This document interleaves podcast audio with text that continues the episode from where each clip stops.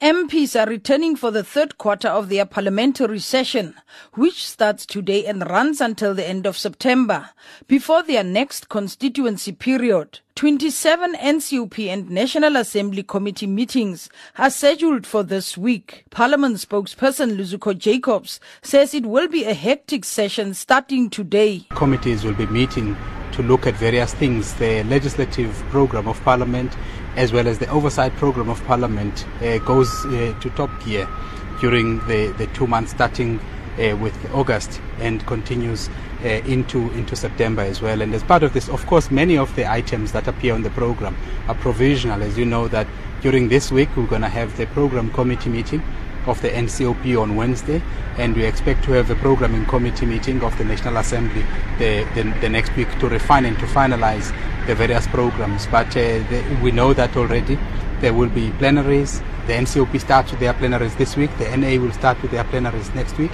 And some of the things that are there already are debates on Women's Parliament, on, on Women's Day, for example.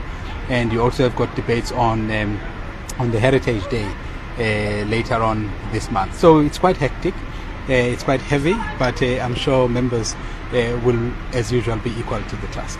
Some of the National Assembly rules are also expected to be discussed this afternoon. One of the new rules is to give effect to the recomposition of the program committee.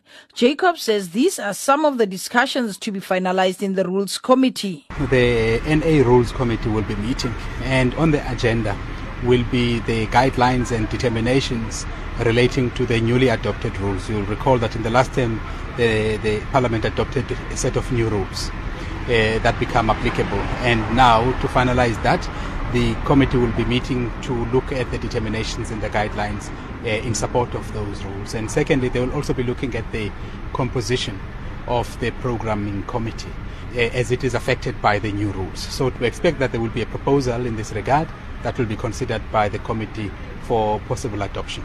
The National Assembly's Program Committee, which has been in the spotlight, is currently operating on a consensus basis only. It is a scheduling committee that determines what should be on the Assembly's agenda. It includes scheduling debates on legislation, motions, and processing committee reports.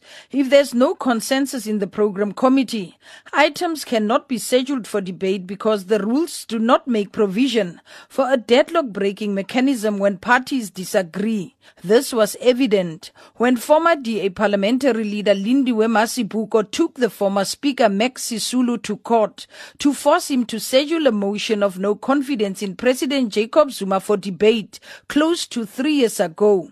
Then there was no consensus in the program committee.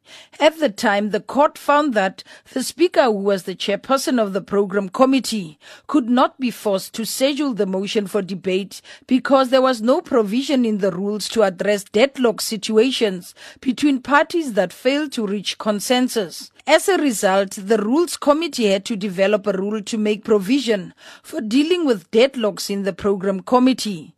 That rule, which has already been adopted, is expected to come under scrutiny when the Rules Committee meets today to finalize the guidelines.